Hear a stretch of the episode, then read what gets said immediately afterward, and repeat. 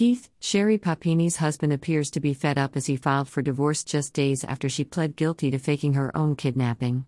E! News reported that Keith filed in Shasta County, California, as the petitioner in the case, which was classified as a dissolution with minor children. He has asked for emergency custody of their children Tyler and Violet and control of their home in Redding, California. I wish to make it clear that my goal is to provide a loving, safe, stable environment for Tyler and Violet, and I believe the requested orders are consistent with that goal and the best interests of the children, Keith said. Keith pleads with the court help him protect my children from the negative impact of their mother's notoriety. Reports had it that Sherri pled guilty to one count of lying to a federal officer and one count of mail fraud. She told police that she was kidnapped by two armed individuals while jogging in her neighborhood in 2016, claiming that the kidnappers tortured her. She was seen weeks after her disappearance wandering in a parking lot with injuries and a new haircut.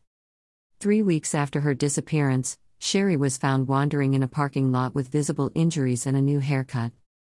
FBI agents found evidence to support that Sherri's story was a hoax after five years of investigation. With an FBI agent affirming that during the days that she was missing, she was staying with a former boyfriend and harmed herself to support her false statements. She was arrested on March 3 and charged with making false statements to federal law enforcement officers and mail fraud. Sherri later released a statement apologizing for her actions.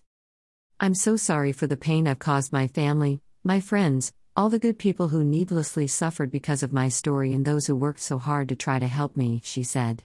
I will work the rest of my life to make amends for what I have done. Sherri's sentencing is scheduled for July.